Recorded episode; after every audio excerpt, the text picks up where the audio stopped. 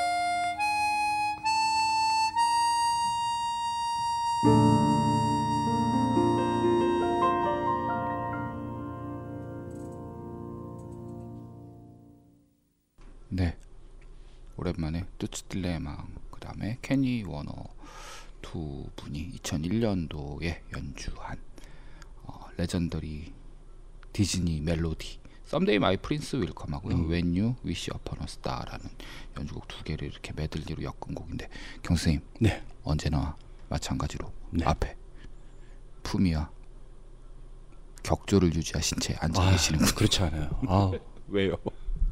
지금 뭐 그 여름이 이제 뭐 갔, 갔다라고 볼 수는 없지만 그래도 가지 폭염이 가지 않았을 거예요. 아 폭염은 일단 갔으니까. 아이고 어제 오늘 막훅 어, 춥던데. 예. 오늘 우리 녹음하는 날이 오늘 27일이죠? 네, 지금 8월 토요일, 27일? 음, 토요일 27일. 예, 토요일 27일인데 어, 그저께서부터 정말 가을이. 온 것 같이. 그러니까. 예. 오. 어, 정말. 오늘 아침에 깜짝 놀랐어요. 어저께는 긴팔 입고 나갔다가 낮에 좀 더웠고. 아, 오늘 아침에는 좀 진짜 이 그죠? 한기를 느꼈어요. 그래. 어, 그 정도로 이 계절이 바뀌는 게 무섭더라고요. 네, 그래서 이번 가을을 맞아서 네. 시즌 9이 시작됐습니다. 네. 저희들이 시즌 8까지가 만 2년을 24개월을 꽉 채웠고요. 어, 그다음에 다시 이제 만 3년째 첫 방송을 음. 지금 시작하고 있는데 뜨뜨딜레망이 지난주에 네. 94세의 나이로 8월 22일이었나요? 예, 그 돌아가셨죠. 예, 예, 돌아가셨죠. 네. 그 연세가 뭐 94세. 예, 네, 1922년생이라고 그러시더라고요. 네, 대단하게. 네, 그래도 네. 돌아가시기 전까지도 계속 활동을 계속 해왔던 걸로 알고 있는데. 2012년에 네. 그 이따가 틀어드릴 앨범인데 네, 네. 2012년에 파리에서 마지막 공연 음, 하면서 아마. 은퇴하셨었다고 어, 이야기 예, 들은 예, 것 같고 예.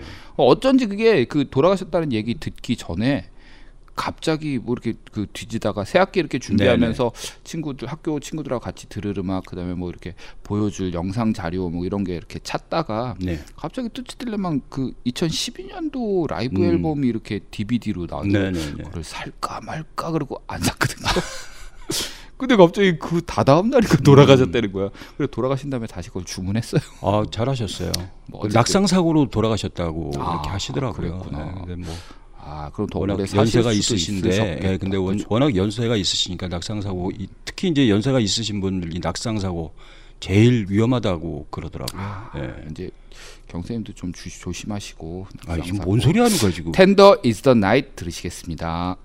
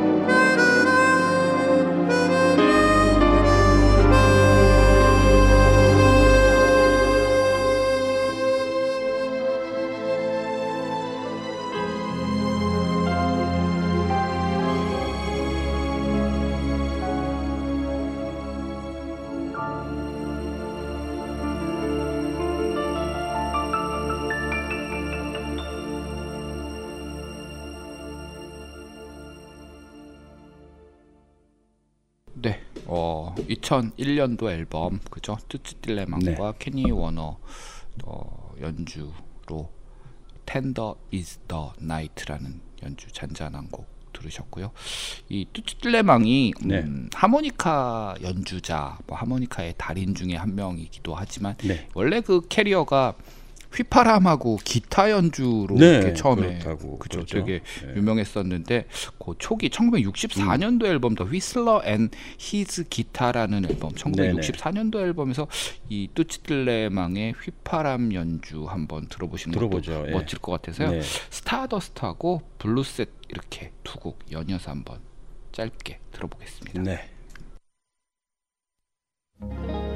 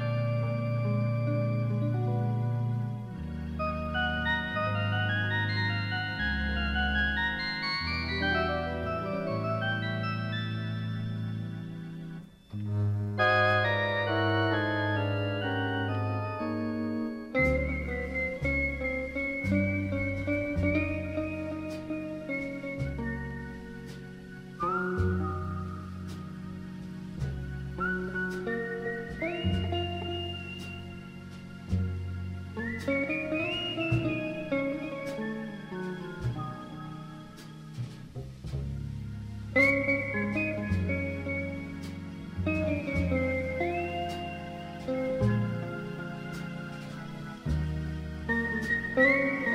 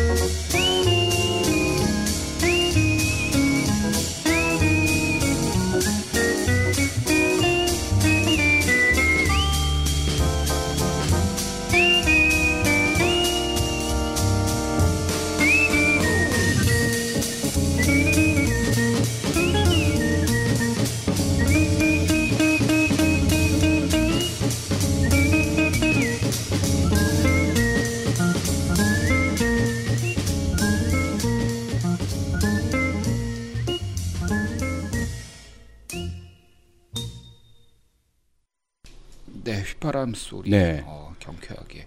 1964년도니까 22년생 64년도 어, 최전성기였었겠네요. 그렇죠. 그쵸? 그때 아무래도 예, 40대 아무래도 중반. 예. 이게 그 어느 기사에서 읽었는데 네. 그 사람들이요 음. 가장 그 두- 두뇌 지능 지수라든지 어떤 네네. 이 활동력이 활발한 나이가 음. 40대래요. 아 그래요? 그 20대가 아니라 야 40. 그럼 우리네 지금. 야 우리 락 다음 PD하고 곡으로 I Love 한 교수하고 저하고, 포기 들으시겠습니다.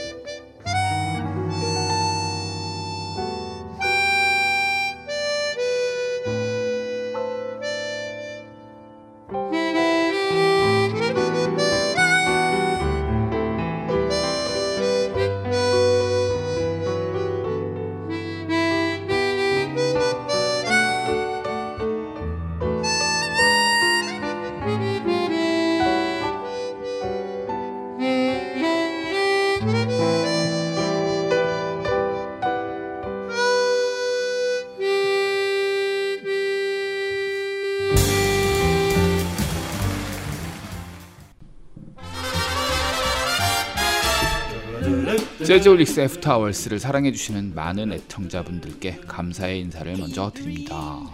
네, 이번 시즌 9부터는요 매주 금요일 저녁에 여러분들을 찾아뵙기로 했습니다. 아이튠즈에 구독하기, 평가 및 리뷰, 별표를 많이 달아주시면 감사하겠고요. 양보다는 질로 승부하는 방송으로 업그레이드 하겠습니다. 네, 감사합니다. 감사합니다. told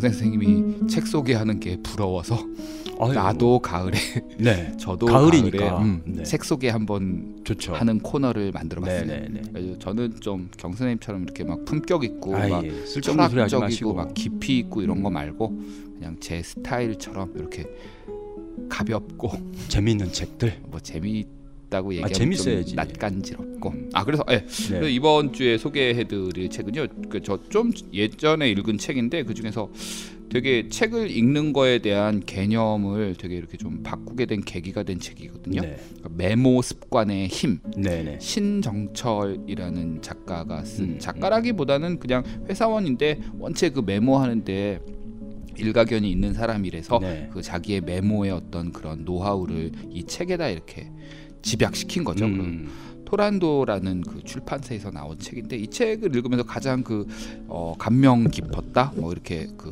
뭐라 그러죠 네네. 읽으면서 구절. 예 읽으면서 이렇게 딱 뭔가 딱 왔던 게 이제 네네. 책을 과연 우리가 왜 읽는가 음, 거기에 왜 읽는가? 어 뻗어나가 가지고 음악을 또 우리가 왜 듣는가 네, 그러니까 보통들 음악이나 책을 읽으면서 네. 이 많은 사람들은 그 음악을 듣는 동안 책을 읽는 동안 이렇게 감동을 하잖아요. 네네네. 그리고 감탄을 하게 되고. 음, 근데 그거 자체로는 별 의미가 없다는 거죠. 음. 왜냐하면은 그냥 단순히 소비할 뿐이지 음, 어떤 그것으로 인해서 새롭게 재창조되는 것들이 없는 상태라면은 인간의 어떤 그러니까 신영복 교수님이 그 담론이라는 책에서 네. 인간의 정체성이 확립되는 어떤 중요한 시점은 소비하는 시점이 아니라 생산에 의해서 형성된다고 말씀을 음. 하셨대요. 그러면서 느낌표만 있는 삶은 굉장히 공허하다. 음, 비록 감탄하는 그 순간은 행복할지 모르지만 내 삶의 가치는 달라지지 않는다는 거죠. 음, 그러니까 단순히 책을 읽는다는 것보다는 책을 읽음으로써 내가 뭔가 재생산을 해낼 때 나의 정체성이 확실해진다라고 이제 신영복 선생님이 말씀한 것들을 이 신정철 씨는 빌어서 말씀을 하시면서요. 뭐 감탄 자체로는 소비일 뿐이기 때문에 그 감탄을 원동력으로 무언가를 재생산해낼 때 비로소 우리는 우리 자신에 대한 가치와 정체성을 발견할 수 있다는 이야기를 하면서 그 뭔가 재창조를 하기 위해서는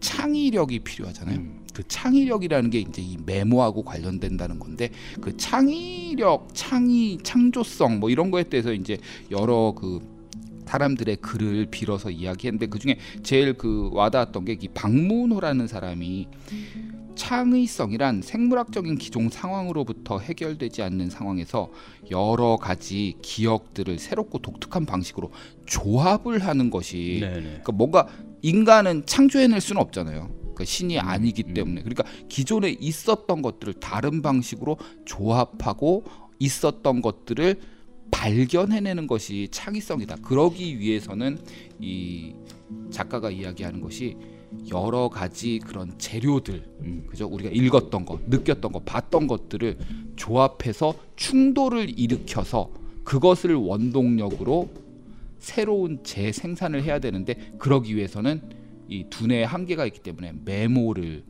해야 된다. 잘 하지 않으면 음. 재생산을 해내기 맞아요. 힘들다라는 저 같은 경우에도 네. 책을 읽으면 늘 뭐 예전에는 그 좀 촌스럽지만 독서록이라고 이렇게 많이들 했는데 그게 되게 중요하다는 얘기. 저는 이제 네. 뭐 독서록이라고 할 것까지는 없지만 아, 저도 그거 못했어요. 늘 그 책에 아, 책이 책에도 뭐 가끔가다가 그 포스트잇으로 이렇게 메모를 하지만 네. 노트 한 권에다가 이렇게 계속 메모를 하는 습관이 있는데 그게 음. 굉장히 음. 그 책을 읽음으로써 성찰을 하고 네. 아까 말씀하셨던 음. 재생산을 하는 네. 어떤 창의력을 높이고 또 기억을 할 수 있는 그렇죠. 굉장히 좋은 방법인 것 같아요. 그 메모가. 네. 예. 그래서 그런 좋은 이야기들을 많이 어, 읽을 수 있었고요. 그다음에 또 이제 재미있게 요 사람이 그 메모의 달인이라고 하잖아요. 그 블로그도 네네. 있고 막 굉장히 한때 유행했었 유명했었나 봐요. 네. 그래서 뭐 메모 도구들, 그다음에 메모를 하는데 도움이 되는 그런 스마트폰 어플들, 네. 그다음에 이제 재미있는 좀 고급스러운 내지는 좀 가지고 싶을 만한 문구류들 네. 뭐 이런 것들까지 이제 정보들을 이 책 안에 이렇게 가득 담았는데 야, 책을 읽고 음악을 듣는 것이 단순히 소비적 유의가 아닌 새로운 생산을 위한 투자임을 가능케 해주는 이야기 음, 메모 습관의 힘 신정철 씨의 책인데 네. 여러분들 한번 사서 읽어보시면은 책 좋아하시고 음악 좋아하시고 이런 것들 도움이 되게 자기 삶에 뭔가 하나의 의미를 만들어낼 수 있는 계기가 되지 음. 않을까 해서 오늘 메모 습관의 힘 추천드립니다. 네.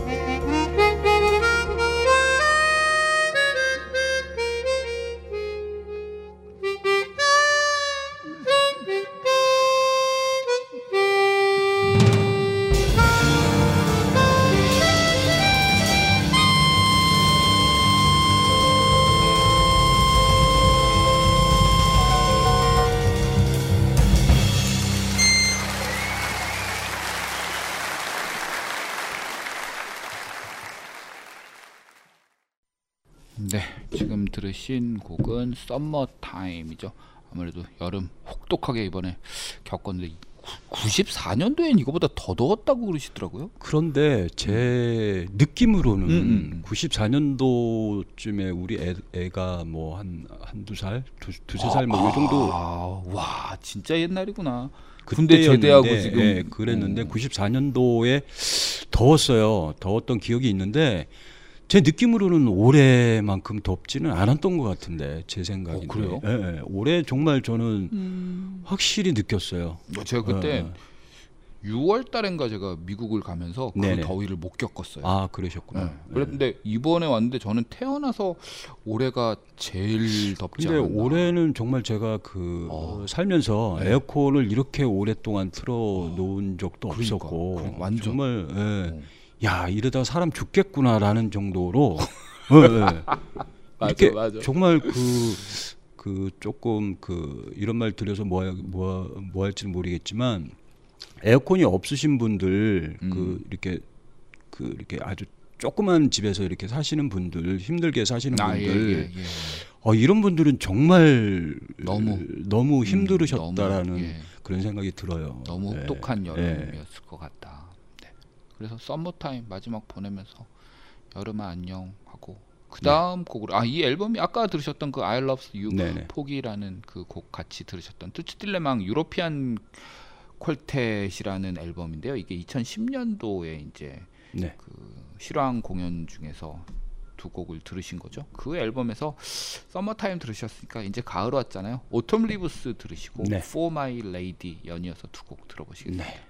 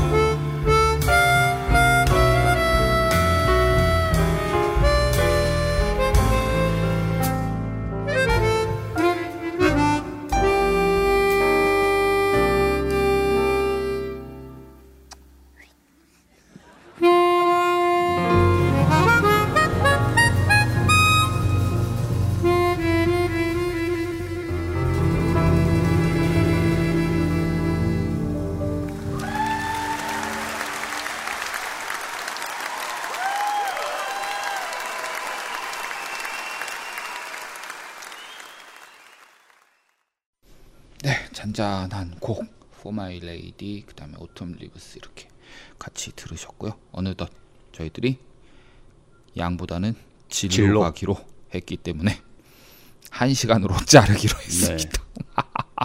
지들 멋대로야 그냥 아주 그냥 뭐 그래서 어 마지막 어, 두 곡을 들으시면은 한 시간이 꽉 찰 것 같아서 마지막 곡은 어, 이 마지막 앨범이 되겠죠 공식적인 네.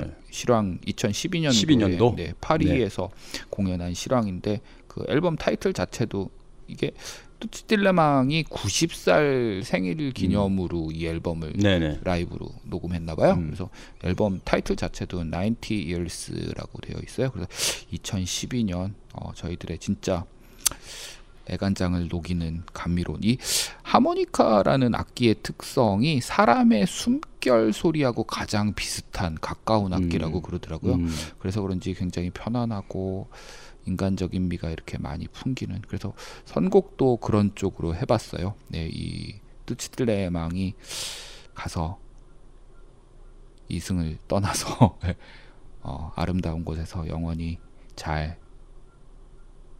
지내기를 바라는 의미 그리고 또 그 사람이 또 그런 의미로 또 연주했다라고 생각하면서 들으시면 남다를 것 같아서 와라 원더풀 월드하고 Old Friend 이렇게 두 곡 연이어서 들으시는 걸로 시즌 아홉 번째 에피소드 첫 번째 After Hours 인사드리고 마무리 짓겠습니다. 감사합니다. 감사합니다. 음.